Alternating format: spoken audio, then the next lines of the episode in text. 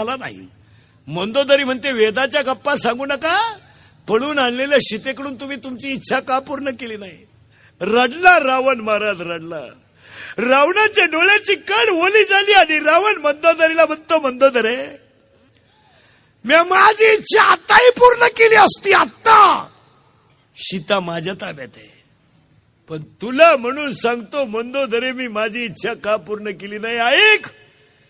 मी शिता पळवायला गोसाव्याचं रूप घेऊन जेव्हा झोपडी पुढे गेलो ना तेव्हा मी सीतेला म्हणलो होतो माय भिक्षावाडा मी खानदान बघताय लंका जळाली तरी चालेल पण माय ह्या शब्दाला मी धोका देणार नाही याला रावण म्हणतात. लंका गेली महाराज अख्खी बीटी बचाव ज्याचं भाषण आहे त्यानंच बायको चेक करून आणली. आणि भाषण बीटी बचाव आहे. मुलगी वाचवा तुम्ही चेक करून आणा अ, इथं माय शब्दाला धोका द्यायचा नाही ना? अख्खी लंका गेली तरी? अहो गेली. कुंभकर्ण म्हणला का रे? लय गप्पा आणतो आणि मग तू तर रामाचे कपडे घालून सीतेला वश करायला गेलता. तेव्हा का बोलतो? त्यावेळेसचे वाक्य ऐका रावणाचे कुंभकर्णाला रावण म्हणतोय मी सीतेला वश करायला रामाचे कपडे घालून गेलो. रामाचे कपडे घालून सीतेला वश करायला गेलो पण तुला म्हणून सांगतो मी सीतेच्या समोर रामाचे कपडे घालून उभा राहिलो आणि सीतेनं माझ्याकडे पाहिलं.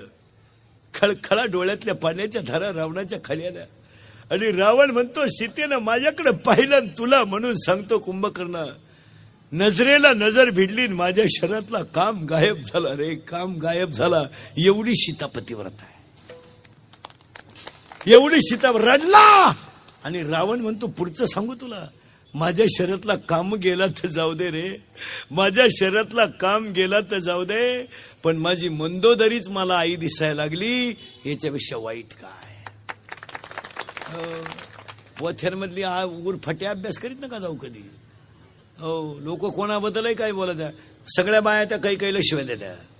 काही काहीनं राम वनसाला पाठवला आणि काही काहीनं वनसाला पाठवला रामाची चूकच नव्हती काय? तुम्ही म्हणाले येडं आणलं कोणी? रामाची चुकाडी देई मला येडं नाही मला गांडू म्हणा मी पटवून देणार मला.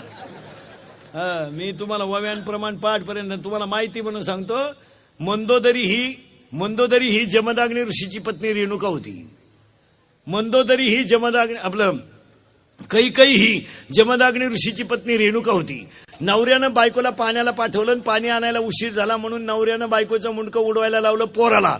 ज्यानं उडवलं तो होता परशुराम. जिचं उडवलं होतं ती होती रेणुका. आणि ज्यानं उडवायला लावलं होतं तो होता जमदाग्नी ऋषी. आणि तीच रेणुका पुढं काही काही झाली आणि तोच परशुराम पुढे राम झाला आणि आईनं पोराचा बदला घेतला. गैर काय? आणि हे माझं म्हणणं नाही रामाचं म्हणणं आहे स्वतःचं. प्रभू रामचंद्र म्हणतात आई ज्या आरती मी वनवासाला जातोय ना त्या आरती मी कधीतरी एखाद्या आईचा छळ केलेला असावा आणि त्याचं कर्म भोगावं लागलं.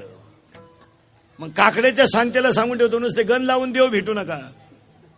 रातभर भजन केल्यानं देव भेटत नाही मेले जपी तपी सपनात नाही मेलो आम्ही वीस वीस वर्ष टाळ कुटू कुटू अजून माझ्या सपनात नाही देव आला मला म्हणला सुद्धा नाही तो काय चाललंय. का तू असाच मरतो आलडून हं. कधी बी ध्यानात ठेवायचं महाराज. हो एक वाक्य नाही ऐका ना आजच्या कीर्तनात पहिलं एक वाक्य लिहून ठेवा म्हणजे पुढे सरकायला अभंगाच्या. आयुष्यामध्ये तुम्हाला देवाचं भजन करता आलं नाही तर करूच नका. माळ घालताच आली नाही तर घालू नका. कुणाचं चांगलं करताच आलं नाही तर करू नका. पण ईश्वरासारख्या आईबापांना आणि संतांना कलंक लावू नका. हीच देवाची पूजा. हीच देवाची पूजा. देव चोळल्यानं देव भेटत नाही. आला तर फडतो मरायला. देव चोळेन कुत्रा आलं त्यानं देव फेकून आणला कुत्र्याला. काय देव पूजी तू? पु- पार्वतीनं गुरुवार केला आणि शंकर पिऊन आला. काय उपयोग झाला? पार्वतीचा दणका उठलाय. दुर्गे दुर्गट भारी तुझून संसारी. शंकर आला काळ्या पिशीत मटान घेऊन. दोन चार कुत्री त्याच्या माग पिशीत नेली कुत्र्यानं. लिंबूच घेऊन आला आणि पार्वतीचा दणका उठलाय. दुर्गे दुर्गे भारी. शंकर म्हणला कपून टाके कपून. मग पार्वतीनं आरती बदलावली घालील लोटांगण. काय करता मग?